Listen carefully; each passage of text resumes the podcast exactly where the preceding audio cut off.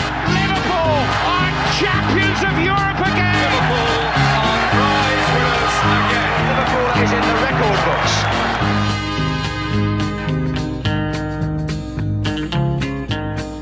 Hej och hjärtligt välkomna till LFC-podden. Eh, Efter eh, tusentals goddagens så eh, kände vi att det var dags att eh, prova något nytt idag. Vi får se om det blir så eh, framöver också. Det får bli en liten en liten vanesak helt enkelt. Men det är ju också en extra skön dag idag. Det är måndag, det är efter helg, man gick till jobbet och kunde som Liverpool-supporter känna en, en stolthet, en glädje som eh, man kanske inte riktigt eh, sådär känt spira i kroppen eh, den senaste tiden. Vi har en vecka bakom oss där vi besegrade Bournemouth i Capital One Cup och framförallt såklart lördagens höjdpunkt då vi besegrade Chelsea José Mourinho på Stamford Bridge eh, för första gången, bara det på fyra år och såklart en, en stor fjäder i hatten eh, med den första Premier League-segern för Jürgen Klopp. Eh, jag har med mig Fredrik Eidefors som också måste ha varit nöjd, glad, känt ett härligt pirr i kroppen idag kan jag tänka mig. Ja, det är svårt att inte känna det. Sen kan jag ju tycka att eh, måndagar brukar ju kännas bäst om det är en söndag man vinner på lite sådär. Men eh, att vakna upp en söndag är ganska jobbigt ibland också. Då var det ju extra skönt att vakna upp med det på läpparna. Ja. Det var ett leende helt enkelt. Sannoliken. Och, eh, och, och för dig och mig så är ju podden lite extra speciell idag eftersom eh, vi får lov att prata med Robin Fredriksson som numera är omtalat .nu-kändis och, och sprids i, i riksmedierna. Du, eh, vi får ju snabbt eh, inflika att din eh, skräpmatsdiet gör succé i det virala. Ja, jag trodde väl inte riktigt det själv när jag skulle börja med det här Instagram-kontot där jag lägger upp allt jag äter helt enkelt. Men det dröjde bara knappt en vecka innan media hörde av sig och ville göra en grej på det. Mm. Nej, media har ju fullt upp nu med tung, tung nyhetsbevakning. Så, eh, Ja, det måste vara lite nyhetstorka kanske. Eh, Men eh, Ja, spännande. Men eh, det är helt enkelt en... eh, det är ditt Instagram där du lägger upp typ, du käkar eh, pizza, ett maxmål sådär vid fem på natten och, och lite annat smått och gott. ja, Ja, en, en vanlig, en helt vanlig blandad näringsrik kost helt enkelt. ja, pizza äter ju många fotbollsspelare framförallt. Mm. Leicester framför allt. De får ju äta om de vinner och det fortsätter de ju att göra också. Så det, Ja, de hade det där i Djurgården ett tag också, att efter, efter match så åt de alltid pizza i omklädningsrummet. men det är väl något att det är... Ja, det är att bra återhämtning. Ja, precis. Det, ja. Nej. Nej, det kan ju vara, kan vara att uh, Jörgen Klopp slår en signal och behöver en eh, till sitt fitnessteam helt enkelt, någon uh, kostrådgivare. Ja. Så. Då, då kan du vara förlorad, men uh, tills dess eh, så är vår heliga Trinity samlad. Viktor Fagerström jobbar och sliter dock på, på sitt tuffa skift som han har här varannan vecka. Så han är ju med oss lite mindre under denna säsongen. eh, Men eh, känns bra att vi också får, eh, får utrymme. Han tar ju all plats annars när han är Har man något att säga, lite att prata om helt Ja, enkelt. precis. Så, nej, och såklart så är det ju matchen mot Chelsea som är det stora samtalsämnet som är liksom det man minns, det man tittar tillbaka på. Men vi får ju inte förglömma heller att vi eh, faktiskt tog två segrar under den eh, senaste veckan. Eh, vi börjar ju med att Jürgen Klopp fick sin första seger. Vi pratade om det lite i förra veckans podd, att vi inte riktigt kunde sätta fingret på hur viktigt, vad vi egentligen tyckte om Capital One Cup, men att vi ändå kände vikten av att av att Klopp fick den där segern just för att liksom lätta lite på det trycket så att det inte börjar hänga över honom. Um, Tror du att uh, det också var känslan Robin när vi då fick den här 1-0-segern mot Bournemouth, att den kanske på sikt, om vi då tittar Chelsea kom sen och vad som väntar framöver, att den, att den som bara vinst är kanske viktigare än som avancemang? Ja, eh, för det var ju en del röster som liksom att, ja men nu har vi haft tre matcher under Klopp och vi har inte vunnit någon. Eh, varför ställde vi inte kraven på seger som vi hade gjort under Rodgers liksom och, och så vidare. Så vidare. Men eh, eh, ja, det var väl eh, roligt att gå vidare där. Eh, även fast, eh, ja, vi, ingen av oss var väl någon jättefan av turneringen i, i, i sig, men eh, ja, det är kul att se lite kids och sådär och de de spelade ju i princip ett U23-lag som vi hade liksom eh, skyltat om att vi ville se den här mm. turneringen bli. Ja, precis. Uh, framförallt uh, det som stack ut om vi tittar namnmässigt. Cameron Brannigan, Teixeira, Conor Randall på, på högerbacksplatsen.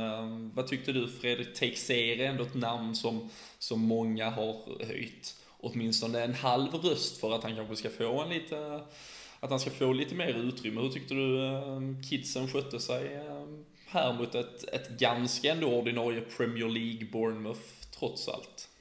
Jag tyckte att eh, han skötte sig bäst faktiskt av de tre. Eh, sen har ju han varit med mest av de tre också visserligen, men jag tycker att han är på en annan nivå än de, de andra och det man kanske inte ska jämföra för mycket för de har några matcher under bältet, men Eh, Randall tyckte jag kändes mest, mest nybörjare av dem. Eh, han hade det väldigt svårt att, att, liksom komma ut på sin ytter, yttermittfältare, men eh, sett till förutsättningarna, sin första match hemma liksom på Anfield, alltså där, det, det, det är ett godkänt resultat för allihopa tycker jag. Men Texeira sticker ut lite mer sett till eh, jag ser att han inte fick in den klacken bara. Det hade varit ett ruggigt fint mål, men eh, ja, nej, han, han skötte sig nog mest och tycker jag känns mest mogen också av de tre.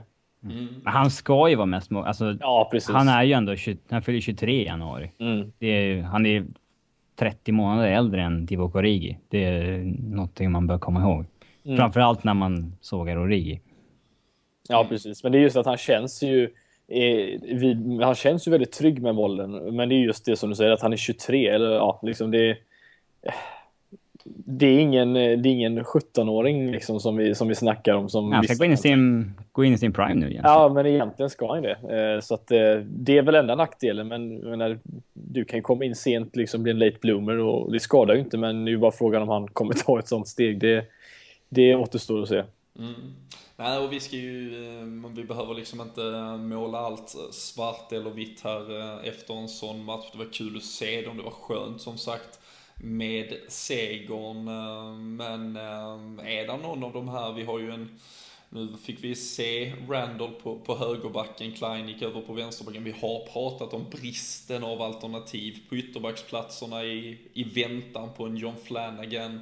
Um, vi har kanske öppningar som kommer komma på mittfältspositioner också. Är det här spelare som i en Premier League-match eller viktigare match, det vill säga i slutet av de här turneringarna, håller de måttet några av de här eller eh, är det lite för mycket kycklingvingar än så länge?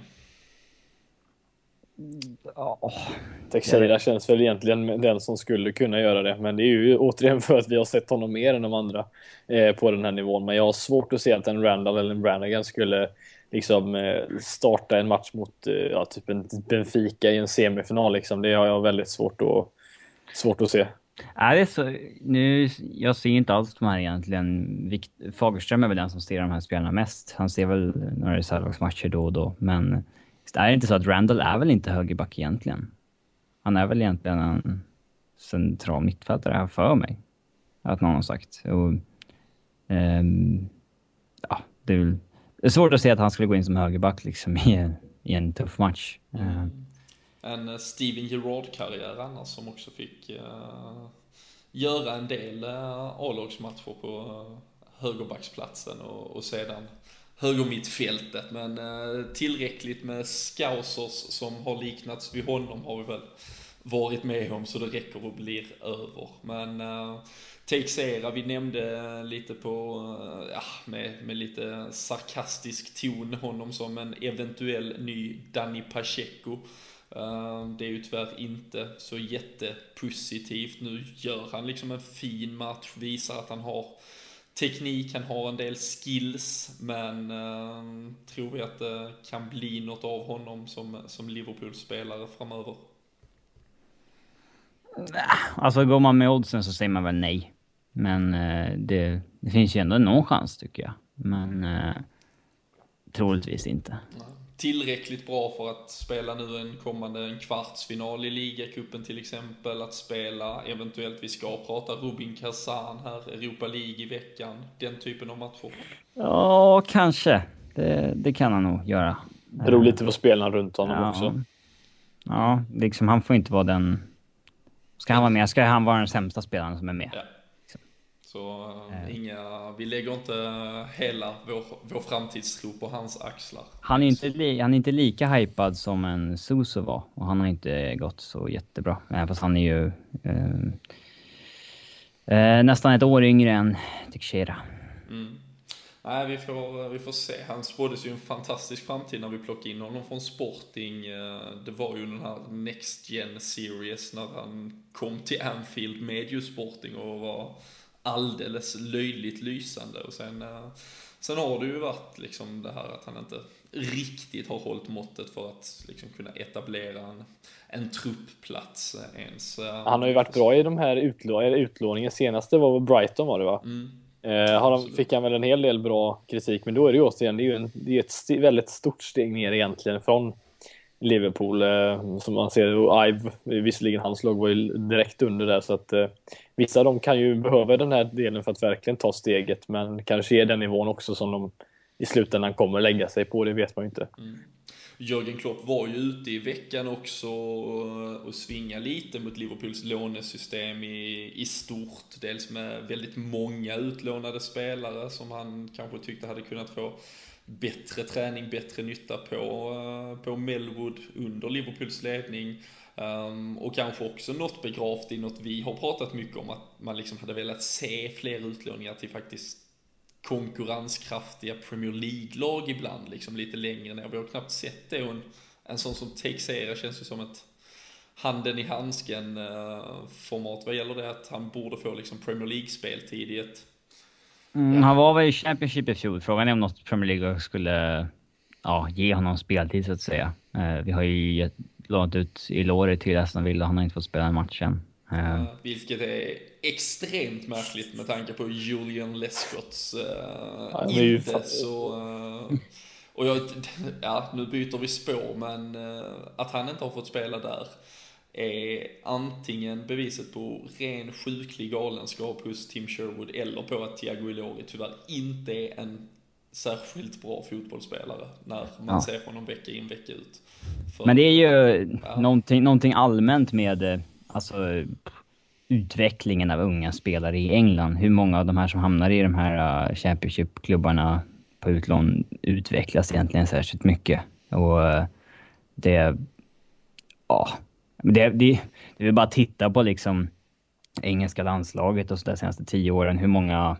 Hur mycket talanger kommer det fram egentligen? Det är jättemånga som hypas i unga åren, men som sen av någon... Annan, ja, det, utvecklingen sker inte liksom.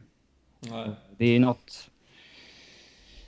Liksom, det är ju en helt, ett helt eget program till att bara diskutera den grejen liksom, men det är ju... Och vi erbjuder ju en hjälpande hand med vår, eh, vår U23 turnering. Ja, exakt. Så, äh, återigen, kom och, kom och plocka lågt hängande frukter här. Men äh, Capital One Cup fick ju också en liten, eh, kanske ny, äh, nya vändningar efter äh, de här åttondelsfinalerna där vi såg Manchester United åka ut, Arsenal åka ut, Chelsea åka ut, Tottenham var redan ute.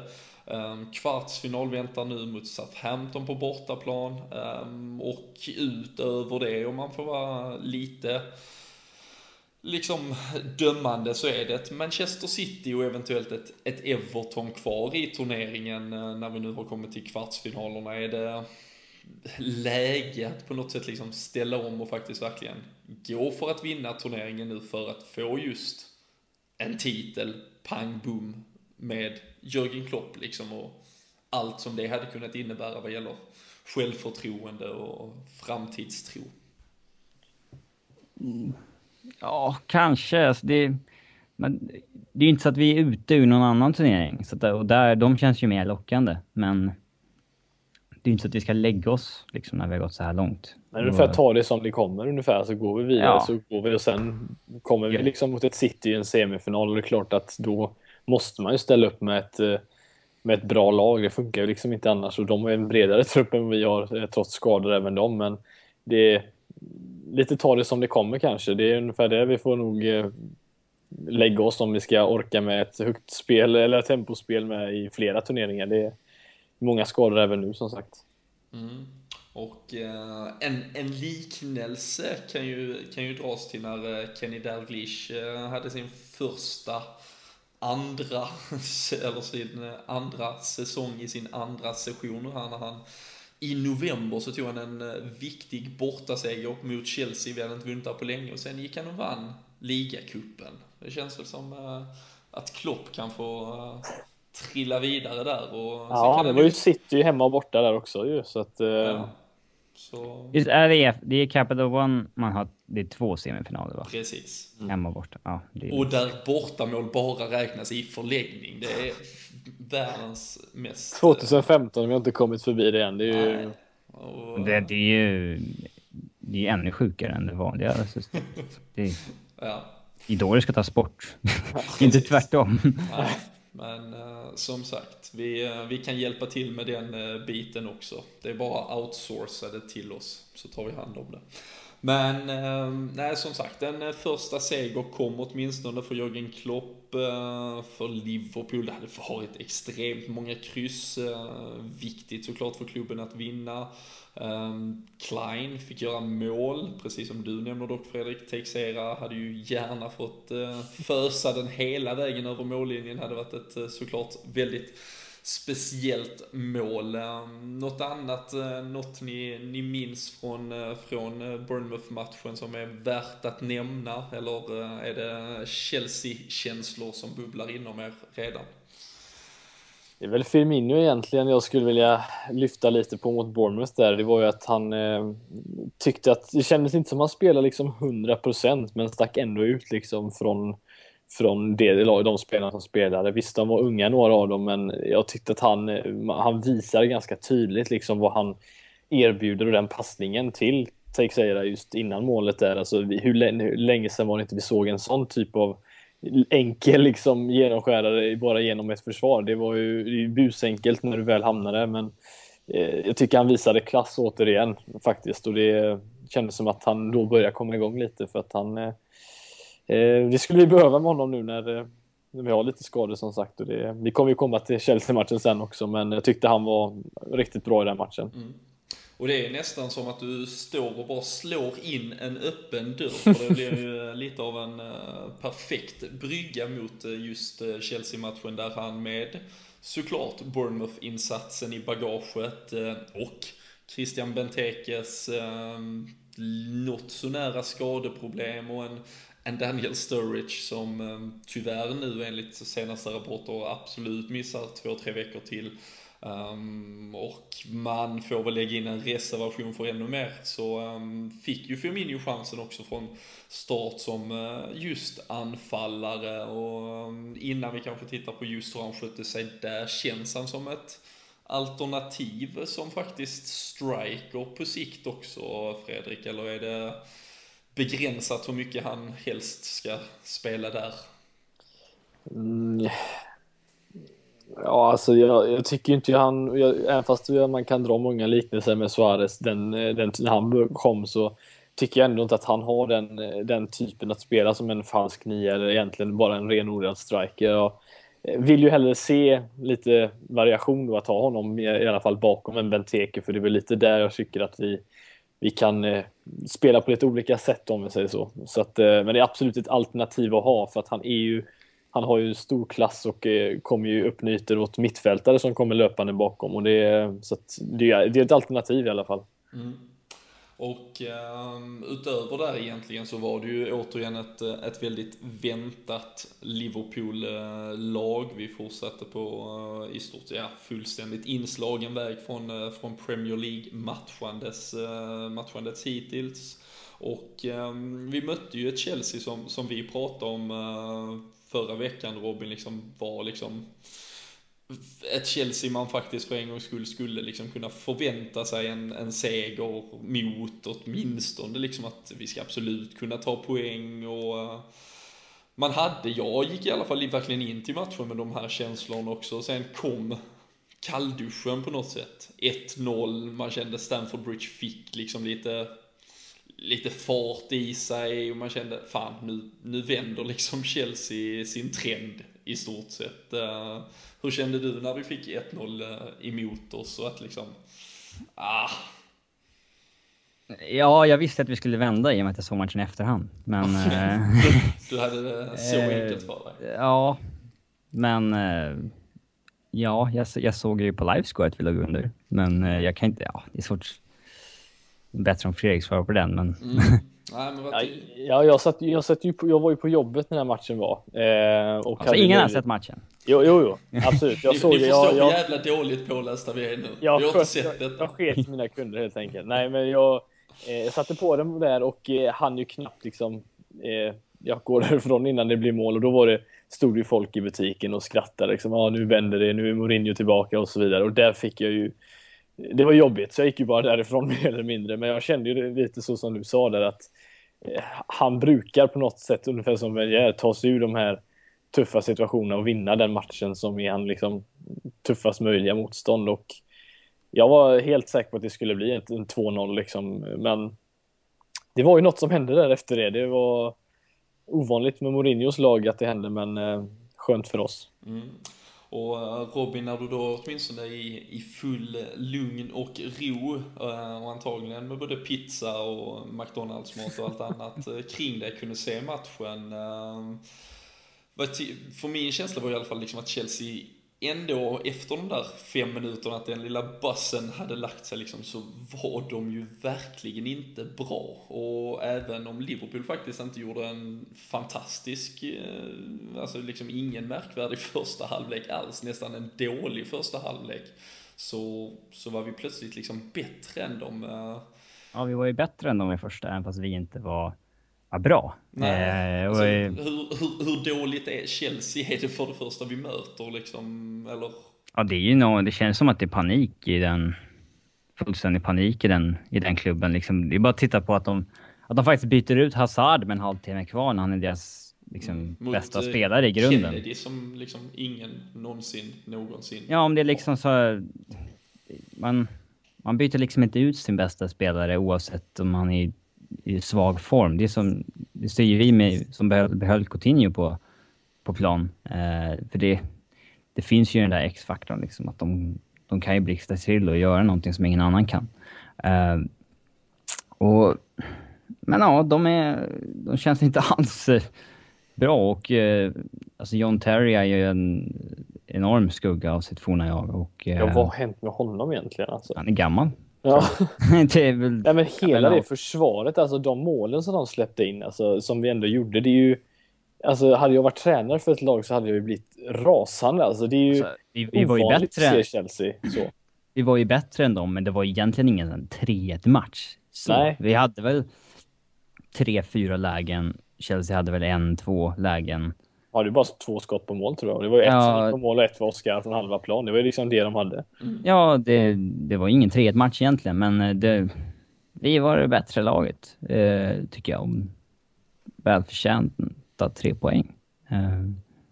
Absolut. Nej, det, det, det, blev ju i slutändan liksom en, ja, en, en dag på jobbet i stort sett. Det, man är bara inte van att det ska kunna vara så mot Chelsea. Du nämner ju dock eh, liknelsen Hazard, eh, Coutinho. Eh, vi pratade om det också förra veckan. Ehm, du nämnde då att man liksom på 99 av 100 matcher så, så vinner man liksom i, i längden med att spela Philippe Coutinho istället för någon annan, även om hans form har varit svajig. Ehm, jag fick ju ta enorm Twitter-stryk när jag gick ut och tyckte att han kanske faktiskt ändå borde bänkas till paus för att han faktiskt så återigen... När, när, när twittrade du det? Efter 30 minuter? 35? 35 ungefär, när Ja. han verkligen liksom inte hade nuddat bollen återigen och Ja, han är så, jättesvag första halvlek. så otroligt livlös ut. Men eh, han stod för den där X-faktorn, Fredrik. Ja, det är ungefär där. Det är ovanligt att se honom göra två mål. Det var första gången för första gången han eh, gör det, men tycker inte att han var man of the match. Det tyckte jag inte. Eh, Jag tycker att till exempel att Sako var bättre på det sättet, att han hade en, en jämn match. Eh, Men det är ju som sagt, vi har sagt tidigare, att de där målen kommer inte på något sätt känns som utan honom ändå, för att han eh, dribblingen på, på Ramirez, eh, någon hade ju dragit ett skott där istället och inte dribblat av och eh, det känns som att han eh, det, det är det vi vinner på, det är som Fredriksson sa, Hazard hade kunnat lika gärna göra samma sak fast åt andra sidan men han gick ju av istället och det Ja, de är inte trygga, liksom Chelsea i sin... Hade det varit ett annat... Hade de liksom inte varit i det här läget, då hade de kanske inte fått panik och tagit ut Hazard sådär. Nej. Men... Man, Nej. Vill Mourinho visa upp något speciellt liksom för att Matic, Fabregas på bänken, tar ut Hazard efter, ja, i andra halvlek. Det är liksom, det, är ju inte mycket som stämmer överens där i det laget, men jag tycker heller inte att det var de som var, att vi, alltså att de var ur- usla och det var därför vi vann, utan vi, vi liksom tog tag, reda på deras, eh, vara på deras misstag och gjorde liksom tre Man- mål. Det, man märker ju att Mourinho inte varit i den här situationen förr ja. Att det är ju liksom, det är ju förmodligen den bästa Magen liksom som finns. Men han har inte varit i den här situationen förr.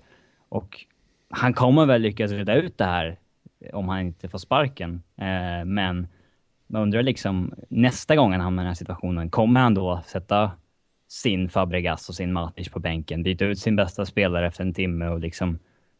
Eller kommer han vid nästa gång fortsätta bara lita på sina bästa spelare, att de, de kommer reda ut det här? Mm. Det är en... Ja. Jag, jag, jag har alltid varit sådär att jag nästan helt ignorerar form och sånt där när vi ska ta ut våra startelvor till nästa match. Liksom. Jag har alltid de jag tycker är, är bäst och... Eh, ja, men det är väl olika filosofier helt enkelt. Men... Eh, ja, de, Mm. Nej, det känns som vi hade kunnat ha en hel eh, analyspodd kring eh, José Mourinhos eh, taktiska eh, val och hans eh, kanske framförallt eh, hur han mentalt jobbar med sin spelartrupp. Det känns ju som att liksom, han har nog brytit ner den en gång för mycket. Han är ju ganska bra på det här med att liksom kanske bryta ner, påpeka brister för att sen liksom höja sina spelare igen. Men när du inte hittar något att riktigt höja dem med sen så känns det som att många av dem tyvärr är, är långt ner på botten eh, nu. Då föredrar jag nog en liten klopp före faktiskt. Det, Ja, det- och, och med tanke på Klopp kanske vi, och med tanke på situationen för José Mourinho så känns det som vi ska vara kanske extra nöjda att vi eh, gjorde det här och att FSG faktiskt var lite vågliga, lite liksom snabba på pucken och liksom tog det beslutet att låta Brendan gå för att få möjlighet att ta in Klopp. För eh, annars kan man ju se honom som en skyhög favorit säkerligen att, att ta över just det här Chelsea-laget. Nu kommer ju rapporten också om att Guardiola kommer förlänga med Bayern, att då är inte han kvar på marknaden heller. Det hade ju gjort att eh, eh, ja, en Klopp hade varit ännu mer attraktiv för dem, de, ett City eller liksom och senare. Eh, och visst, vi kan ju säga att han inte gillar de typerna av klubbarna, men det är klart att är han arbetslös och de kommer och det är inte så att han nobbar av principiella skäl liksom. Det. Troligen inte, så vi, eh, det är en, eh, en bra dag, en bra tid att vara Liverpool-supporter. Eh, med, med Coutinho kvar på banan däremot och som sagt ett bevis på att Jürgen Klopp kan sina saker bättre än undertecknad. Åtminstone så, så blev det framåt timmen lite drygt istället James Milner som fick kliva av och en spelare som den senaste tiden har fått väldigt mycket eh, skit också. Jag, jag tycker väl ändå att han till, till stundo bidrar med liksom ett fint inläggsspel och var väl egentligen därför jag menar att han kunde vara kvar om vi fick in Benteke. Uh, men uh, nu fick han kliva ut och liksom lite så för första gången som att man liksom han faktiskt blev petad framför Coutinho Lalana till och med. Um, ja. nu skulle matchen avgöras. Vi tog av Milner liksom. Det var ändå mm. ett ganska stort beslut då. Mm. Um. Kan det vara ett första steg mot en, en offensiv trio med Firmino, Coutinho, Lalana bakom Benteke istället och en James Milner på, på en avbytarbänk? Ja, det tror jag absolut finns en möjlighet. Eh, för att det är inte Klopp som har lovat honom någon jättestor roll i Liverpool, alltså som, som Rodgers gjorde offentligt om vi säger så. Eh, och jag tror att eh, han kommer spela en, ja, ha en stor roll i det här laget, men ska vi vinna matcher eh, mot de större lagen, och då kommer vi behöva inte bara folk som springer, utan folk som kan göra det lilla extra. Och det, det gör han inte just nu, eh, om vi säger så. Men det finns ju absolut, det är ju alltid bra att ha ett sånt alternativ på bänken. Det var ju City ganska glad över att ha. Ja, men han är en jättebra truppspelare liksom. Det är inget... Sen är det väl alltså... När jag uttryckte oro över att värva honom i somras, då var väl jag orolig för år fyra, tre, kanske två. Men det är väl jobbigt om han liksom redan år ett ska tappa sin plats i startelvan när han liksom är bäst betald i hela klubben och eh, hela den biten. Men han kommer ju inte liksom vara sportsligt ett... Eh, något liksom, någon jobbig pusselbit att ha. Det tror jag inte. Men... Eh, ja, det, det, han, han skulle kanske inte vara i min startelva nästa match. Nej. Och eh, det ska vi nog eh, kunna, kunna komma till eh, därefter. Ehm, en liten parentes är Martin Skertel fick eh, bindeln. Tror ni det var lite sådär spontant eller är han näste man i, i rangen. Jag tror bara han stod närmast helt enkelt. Men jag vet, jag vet inte om... Lite letande tyckte jag det var efter honom. Uh, jag vet inte. Alltså, svårt att... Uh, jag vet inte om de ens liksom har haft något, något snack om ordningen. Uh, det var kanske mest med tanke på att röster har nämnts, för liksom, eller frågor har ställts kring hur uh, man uh, som ny manager kanske ser på det där med kaptensrollen annars. Om man, liksom... man kanske inte vill gå in och röra om liksom. Det, det är ju ändå som det som har skrivit att man kanske ska ta, ta bort vice kaptensrollen från minne för den ska vara en, en börda så att säga. Men jag vet inte, det kan göra mer skada än nytta också att riva armbandet av en kille. Det, Mm. Nej, vi, han får behålla den tills vi... Hur mycket, hur mycket gör den där kaptensbindeln då egentligen? Ja, det är inte... Alltså, det är mera... Carragher styrde ju istället mer än vad Gerard gjorde kändes det som, så att det var ju liksom... Ja, ledare ja. kommer ju vara ledare oavsett om de har bindeln ja. eller ej. Det är inte ja, så att... men, ja, en bra ledare kan ju ge såna, en push också när, när de får liksom stå stå och styra och ställa att du som den bästa kaptenen kan faktiskt vid sidan om bara se andra utvecklas vid sidan om. Så att, uh... det, är, det är inte så att Sako slutar styra backlinjen för att Skertel helt plötsligt får binden. Utan det är, Skertel har alltid varit den naturliga tvåan i en backlinje liksom som är den, den kompletterande. Han gör grovgörat helt enkelt. Men um, andra halvlek bjöd ju sen på uh, ännu mer magi från Philippe Coutinho i form av uh, sitt mål uh, och, i, och mot ett ganska uppgivet Chelsea framåt slutet ehm, så petade eller tryckte Christian Benteke in 3-1. Ehm, kom ju in som sagt och eh, förändrar väldigt mycket av matchbilden. Eh, förlorar ju verkligen inte en eh, duell och det, det är liksom, man kan slå ett slag för att Liverpool inte ska vara ett lag som slår de där långa bollarna. Ehm, jag satt här, om det var förra eller förra, förra veckan, och pratade om just ett Liverpool som kanske ändå ska vara lite mer direkt. Det känns som att Christian Benteke verkligen behärskar båda delarna och väldigt klok i hur han utnyttjar sin styrka, hur han plockar ner, för han liksom, det är inte så att han bara vill skicka och skarva, utan han vill också plocka ner boll. Han utnyttjar styrkan, han utnyttjar sin, ja, sin kropp och sin, sin tyngd liksom, men sen spelar han gärna övrig fotboll längs marken fram till ett avslutsläge till exempel. Och så här, äh, känns som att han mer och växer in i rollen som en väldigt, väldigt viktig pjäs i detta bygge och jag personligen känner att han faktiskt mycket väl kan bli Jörgen Klopps anfallare i en, en tid framöver ändå. Jag vet inte ja, men, men får, men får man de här mittfältarna att, att, att, att ta löpningar bakom som är på Coutinhos mål, eh, det vill säga att du har honom och Lalana som springer liksom raka vägen mot mål när Benteke nickar ner bollen. För det skulle jag bara vilja komma till först innan, det är ju att hela matchen hade Saco hittat alltså, jättefina passningar till, eh, till mittfältarna. Eh, sådana här fina typiska Saco-bollar vi brukar se honom göra. Eh, men i detta fallet så hade det väl Chelsea läsa av situationen och täckte upp ganska bra. Men då drog han en lång boll istället upp och därav kom ju målet till. Så att det är ju just att vi har mycket variation. Det är det som kom fram till målet helt enkelt. Och eh, jag tror att med den, eh, det var ju inte bara nickdueller som du säger att han vann, utan han vann ju andra bollar också. Det, det känns som att han är komplett på det fallet och jag tror att vi kommer få se väldigt mycket av det när han håller sig frisk också. Mm. Och fortsätter ju med att göra mål i stort sett varannan match i Premier League. Har det snittet för, för Aston Villa, ett dåligt Aston Villa och har det nu för oss även om han uh, i vissa stunder bara kommit in och spelat uh, inhopp till exempel. Så han, han levererar ju också. Det ska bli en, eller det blir en intressant situation. Eh, för att han är ju liksom inte om Klopp ska försöka göra samma sak som i Dortmund så är ju inte han en optimal anfallare. Men eh, det är ju... Man kan ju alltid tweaka sina, sina system liksom. Men eh, sen är det väl lite... Liksom, om Sturridge är vår etta, vilket han borde vara om han liksom är full frisk och form och sådär, så...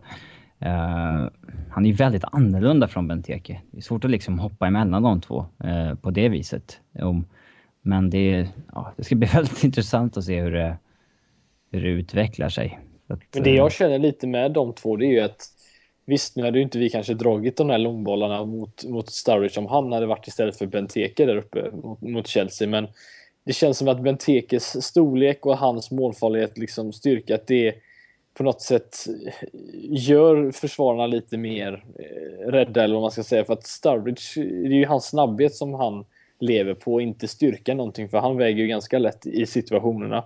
Eh, så det kan ju bli att Benteke kanske passar ännu bättre in beroende på vad han spelar, det vet vi ju inte än. Men eh, jag tycker fortfarande Sturridge visar mot ett Aston Villa som spelar på ett helt annat sätt än Chelsea. Att där är han ju helt perfekt, men Benteke hade passat bättre in kanske mot Chelsea, så där har vi ju en ja, möjlighet att kunna vrida och vända på det lite per match. Mm. Nej, det blir, blir spännande att se, men det vibbarna eh, känns, känns väldigt bra kring honom tycker jag. Mm. Ja, och det andra målet är så perfekt. Allt från Sakos boll till mm. Bentekes yeah. nednickning till, ja. Det... Coutinho gör det. Visserligen är det ju en skarv, eller att den tar på Terry och in, men... Även 3-1 målet får vi faktiskt säga, för där är han ju assist till sin egen mål nästan egentligen. Mm. Alltså assisterar Ibson sen, ja. Det är ju, eh, han, vin, han vann ju allt i den matchen. Det var ju inte liksom några snack om Nej. Och hinner ju vara med i ett till anfall. Är det till och med Lukas eller Lalana som drar Lukas? Är Lukas är det ja. Ja, där han äh, är fri på till vänster istället och, och mycket väl hade kunnat eh, trycka dit en boll då istället. Så han, eh, han kommer in, han, han, som sagt, han förändrar ju en matchbild trots allt. Ehm, och ehm, nej, jag tror att kan man, kan man spela till, till både hans styrkor så kan man också ge eh, mycket utrymme, framförallt om vi nu börjar prata om ett så trots allt bollskickligt offensivt mittfält som Firmino, Coutinho, Lalana, kan man få dem att variera sig i, i vem som tar löpningar och, och river isär försvaret i övrigt så um, känns det som en väldigt spännande offensiv att, uh, att bygga vidare på. Men uh, om vi tar uh, och packar ner vikten av den här segern annars för, för liksom det fortsatta bygget. Han fick sin första vinst då först mot Bournemouth, första Premier League-vinsten nu här mot Chelsea. En meriterande seger. Eh, de taskiga har redan varit ute och sagt att Brendan Rodgers misslyckades och slå Chelsea på åtta försök, tror jag. Och nu klarade Klopp det på första. Men um, hur mycket betyder eh, just att han får sin Premier League-seger, men också att man liksom tar en så här meriterande seger, liksom en fjäder i hatten, Fredrik? Ja, alltså jag tror eh, efter de här matcherna som har varit nu, eh, de tunga, att vi skulle ha vunnit de flesta av de där kryssmatcherna egentligen. Eh, så, så tror jag att det hjälper ganska mycket, alltså det här att, att slå ett sånt här lag som visserligen, alltså vi ska, jag, jag ska inte vilja säga att, att det var lättare för att Chelsea var dåliga, utan vi har ju sagt det tidigare. Möter vi ett Everton som ligger sist i ligan till exempel så kommer det inte spela någon roll om de ligger där, utan det är fortfarande en match mot ett, ett, ett lag som vi alltid har alltid ja, intensiv match helt enkelt. Så att det här kommer ge oss eh, väldigt mycket framåt nu, det tror jag. Eh, och att det just skedde på bortaplan, vi gjorde tre mål, eh, vilket vi inte har gjort eh, mer än en gång tidigare den här säsongen. Så att det, det kommer bli en otrolig boost tror jag. Mm. Nej, vi äh, hoppas att det såklart blir det och det väntar ju en hel del tuffa Premier League-matcher framöver också. Um, även om kanske just Crystal Palace till helgen får ses som eh, en av de lite enklare i ett uh, annars fortsatt uh, något sånär tufft um, spelschema här. Så det är viktigt också att kanske ha med sig just den här känslan av att vi kan vinna sådana här matcher. Så man inte går in uh, mot ett City och andra lag av den digniteten och känner sig förlorade på förhand. Vi ehm, kan väl också egentligen, om vi försöker summera Chelsea, eh, verkligen skicka ett stort eh, grattis till ehm, Isak Nordberg i vår eh, tipstävling som tippade just 3-1. Benteke sista målskytt och missade med en minuts marginal minuttippet. Tippade 84 minuten när det blev 83 men mycket bättre än så kan man inte tippa. Så väldigt, väldigt snyggt där av Isak och eh, håll eh, utkik för självfallet så kommer där en ny chans att vinna en eh, t-shirt från Sam Dots här i veckan inför Crystal Palace-matchen till helgen. Men eh, först väntar ju återigen eh, en veckomatch. Spelschemat, det är så hektiska fortsätter och eh, Europa League-gruppen vänder. Vi eh, ligger ju tvåa med våra tre poäng. Jag visste, jag visste faktiskt inte det när jag kollade på körschemat nu.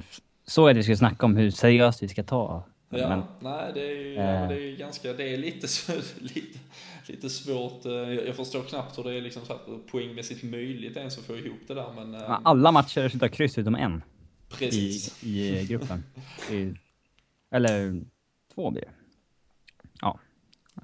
Något, något sånt. Inga, inga bra resultat i den gruppen Nej, i alla fall om vi säger Men så. Uh, vi mötte ju Kazan, uh, det var ju uh, ja, eh, Jörgen Klopps andra match först när vi tog, eh, tog oss an dem på hemmaplan. Eh, nu ska vi till Kazan. Såklart en ja, fysiskt något sån här påfrestande resa i sig att göra en torsdag inför Premier League-fotboll till helgen. Eh, och eh, som sagt, det är lite sådär svårt att liksom bestämma om vi har ett bra eller ett lite sämre utgångsläge i gruppen. Hur, eh, hur starkt lag förväntar du dig Fredrik och vad tycker du att vi borde gå in med för inställning till den här? Mm, också då med tanke på en Crystal Palace-match som väntar sen till helgen. Kan nog vara så att det blir väldigt likt eh, ett lag som vi såg senast. Kanske några ynglingar som inte får spela. Eh, kanske Brannigan och Randall då, men samtidigt ytterbackspositionen har vi ju inte eh, så mycket på. Så att det är över mittfältet vi kanske kan röra om lite. Men jag tror det kan bli ett ganska identiskt lag. Det är det vi ställer upp med hos Kazan faktiskt. Jag tror att det ska vara tillräckligt för att kunna ta ett kryss om vi säger så. Kan sen kanske vinna resten då. Men eh, ja, lik, likvärdigt till senaste matchen, det tror jag.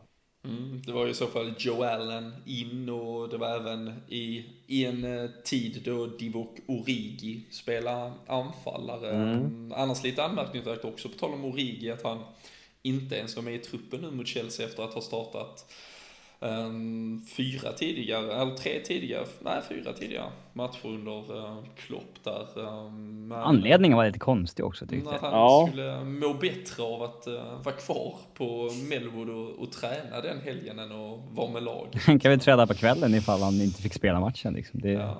Nej, men, eh, men kanske han kände väl att med Benteke på bänken, det skulle aldrig någonsin kunna hända att han bytte in två anfallare, jag vet inte. Men eh, ja, nog om det. Men eh, vad tror du Robin där med, blir det ett åtminstone A-lagsbetonat gäng som, som ställer upp i Kazan på torsdag? Eller är det utrymme för en, en Teixeira, en Brannigan och den typen? Ja, alltså vinner vi den här matchen och bara Bordeaux inte vinner sin så är vi ju typ klara att gå vidare. Så att eh, jag skulle lägga en del krut på den här matchen. Det borde inte vara svårt att slå Ruben Kazan. Vi såg ju senast att de är inget jättebra lag. Eh, så jag skulle nog ställa upp med ett ganska starkt lag. Sen har vi Palace några dagar senare eh, och sen är det uppehåll. Så det är inte... Vi bör kunna klara av att spela två, eh, två matcher där på x antal dagar och det borde inte vara något större problem. Så jag, jag hoppas vi ställer upp med ett starkt lag, men eh, eh man vet ju inte exakt eh, skadeläget på Benteke till exempel. Eh, så det är väl möjligt att det, fort, det i alla fall ställer upp med Origi på topp igen. Och det är ju ingen eh, katastrof tycker jag, även om han liksom fortfarande är ung. Men... Eh, det är bättre att ge honom chansen. Här. Ja, men han måste ju få spela liksom. Ja, det, mm. Han blir inte, kommer inte mogna av att inte spela. Eh, men visst borde han kanske, om vi går tillbaka till sommaren, lånas ut redan i somras till en Premier League-klubb. Mm. Eh, men, eh, nej, men jag tror och hoppas på ett ganska starkt lag. Mm. Nej, jag, jag instämmer där också, precis som du säger. En, en seger skulle såklart med, med lite hjälp där också sätta oss i ett, ett väldigt bra läge i, inför gruppspelets eh, liksom, avslut här. Och, ja. Det är skönt att inte ha kniven på strupen sista matcherna där i gruppspelet. När vi kommer, när vi kommer ha liksom andra matcher tätt inpå. Och, så att, då vore det ju skönt om vi kunde åka till Bordeaux, eller möta Bordeaux och sen åka till Sion med liksom, ja, laget vi ställde upp med mot Bournemouth i princip. Mm. Nej, vi kommer ju ha efter, det blir ju i så fall efter uppehållet här så har vi ju, ja vi har väl City först då på bortaplan och sen har vi ju i så fall Bordeaux hemma innan vi möter Swansea hemma. Så det, eh, där hade man också haft möjlighet att kanske spela ett ganska starkt lag och sen byta ut dem en efter en i så fall då. och liksom konstatera att Europa League-gruppen är avklarad för att sen liksom skicka juniorlaget till Sion i stort sett. Så eh, nej, jag, jag instämmer också med att eh, ett ganska ett ganska starkt lag, ett ganska liksom en, en ordinarie försvar, ordinarie målvakt, ett, så många fräscha spelare som möjligt vad gäller offensiven. En, en spelare som Joe Allen kommer ju troligen få spela, äh, känns det som. Och, um, så skulle det väl eventuellt då vara en take om man, om man känner att man vill ge honom... Äh, Aib lär väl spela kanske? Ja, absolut. I, um, typ Lalanas uh, eller Coutinhos eh, frånvaro om man känner att någon av dem behöver vilas här. Så, um, men eh, A-lagsspelare ganska så rakt igenom åtminstone.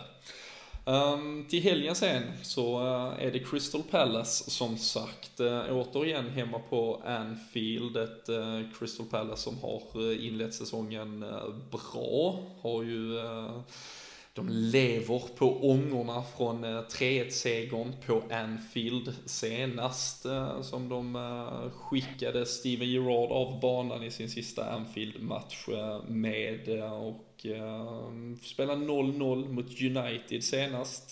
Det gör ju visserligen alla nu för tiden. Och eh, nej, men det är ju ett, eh, ett bra lag med en del eh, farliga spelare här under eh, Alan Pardews ledning, Fredrik. Ja, det är ett jobbigt lag att möta om man heter Liverpool tidigare skulle jag säga.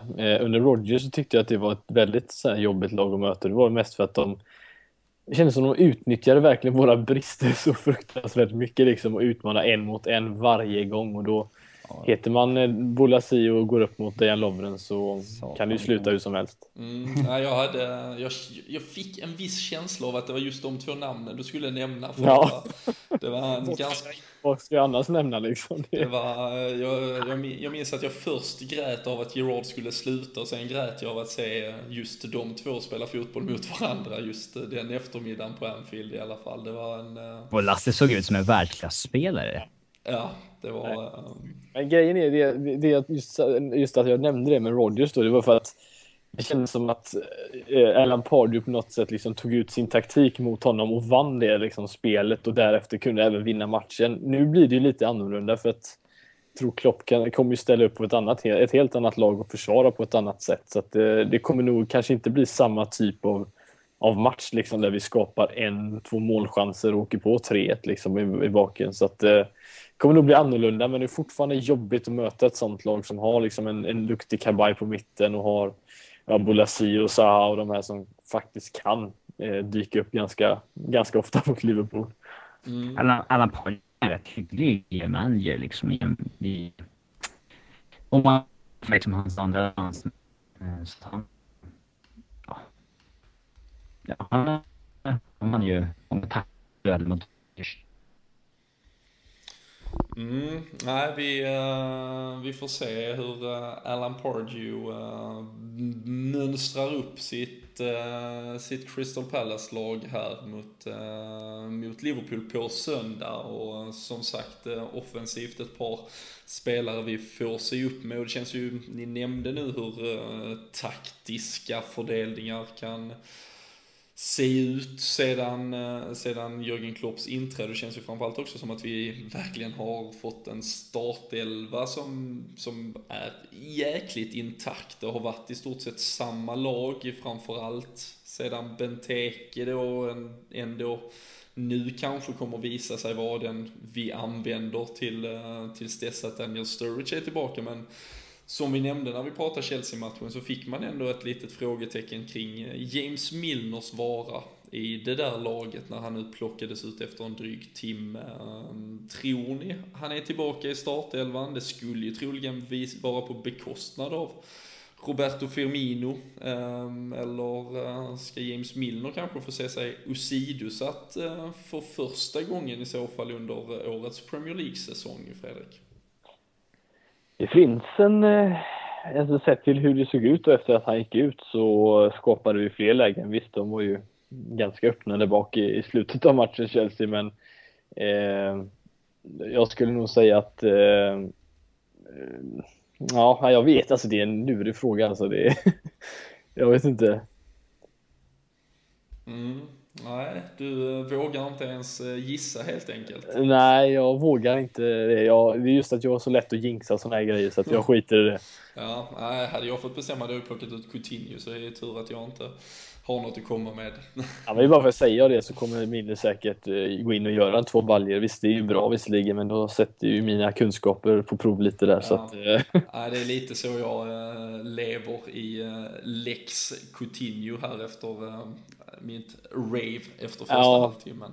Men um, hur känner du Robin, eller hur du känner kanske jag kan uh, lista ut, men um, tror du att Jörgen Klopp också har uh, har han uh, balls till att nu sätta sin vice kapten på, på bänken? Ja, det tror jag.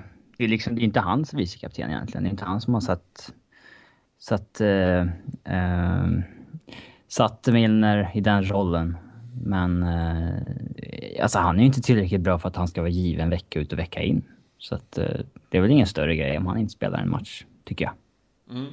Och, eh, men om man då ser på just mot Crystal Palace, eh, känns det inte som en match då om man om man nu ser honom som vem som helst i laget, om vi ser till eh, såklart Coutinhos briljans senast, Roberto Firmino som verkar vara på väg mot, mot form här och sen kanske då Adam Lallana annars som dock verkar vara en, eh, en lite av en tidig favorit hos, hos Klopp ändå eh, spelmässigt. Är det Milner som får kliva åt sidan?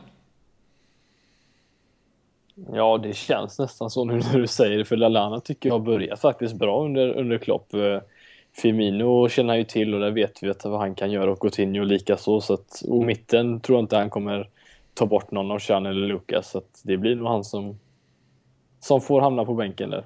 Mm, nej, och som sagt, som det som jag egentligen nämner också, vi har ju verkligen med Chan och Lukas och hela försvaret satt ett, eh, där är inte så mycket, jag vet att vi, med Rogers var det lite upp och ner i stunder så fanns det, var det omöjligt att sia att eh, en startelva ibland. Så så var det obegripligt lätt att, att kanske sia startelva och sen såklart hade vi fantastiska perioder under hans men det känns som att liksom grundstummen på något sätt redan är satt på bara några veckor här och det, eh, jag vet inte, känns det, tycker ni att det, det är tråkigt? Lämnar det för lite åt liksom eh, vad som skulle kunna komma skall eller är det skönt att vi redan nu börjar känna tendenser av att ja, men det här verkar vara vårt lag liksom?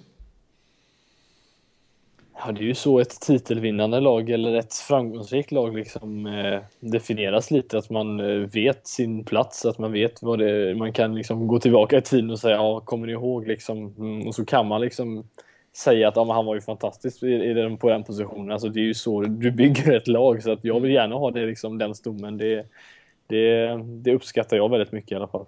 Mm. Nej, det är ju ganska kul, speciellt som du nämner det. Jag tror just liksom startelvan säsongen 08-09, man visste liksom Mascherano, Alonso, Gerard, mm. det var Köjtrier, det var Torres eller sådär. Och liksom mm. det var det var eh, väldigt, och på samma sätt under Brennan Rodgers eh, så framgångsrika diamantmittfält med liksom Gerard och Henderson, Coutinho, Sterling, Suarez, eh, Sturridge. Alltså man, det, det, känns på något sätt som att det har saknats ändå under lång period i Liverpool att det har varit en, liksom en uttalad startelva och att vi inte riktigt har liksom hittat någon DNA alls de senaste 18 månaderna i stort sett sen, sen vi liksom shoppade loss efter Suarez-pengarna. Så um, där känns det som eh, mycket, eh, mycket kan vinnas om vi får laget att eh, verkligen sitta. Och så ska vi såklart ha in en Jordan Henderson kanske och såklart en Daniel Sturridge. Så där kommer ju angenäma problem som med tiden, vad tiden lider. Men det får vi se senare. Um, om uh, ni nu får eh, kniven mot strupen och uh, ska tippa, vi har Kazan har vi ju lite här försvunnit bort från och vi har ju ingen tipstävling heller så ni kan få spara era tankar där för er själva. Men Liverpool, Crystal Palace på Anfield, vad tror Fredrik Eidefors att den matchen slutar? 2-1 till Liverpool med nöd och näppe ändå mm. alltså. Mm, ja, men det, ehm, det, är ett lag som är bättre än Chelsea, det får vi komma ihåg. Det är tuffare. Det är ett lag som slog Chelsea för, för, för det första. Precis, som så många andra denna säsongen. Mm. Um, och uh, Robin, uh, vad tror du att det slutar? 1-0 till Liverpool. 1-0 till Liverpool. Då uh, känner jag att jag är ganska uh, sådär jag sticker ut hakan lite med en 3-0.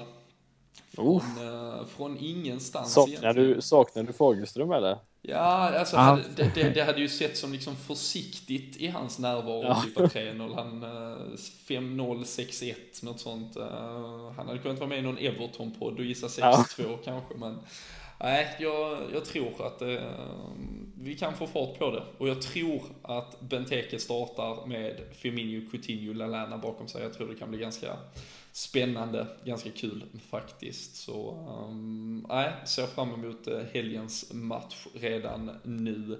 Och um, vi hoppas såklart att ni där hemma också gör det. Vi har som sagt eh, uh, Rubin Kazan borta först här på torsdag i Europa League.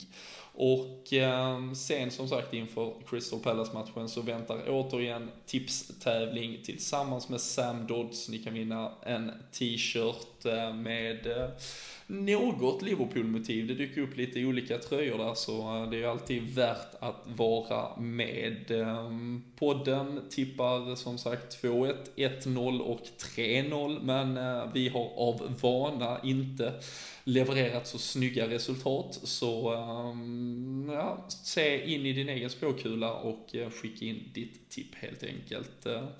Tills vi hörs nästa gång så önskar vi er alla underbara dagar och att ni har det gött i studion.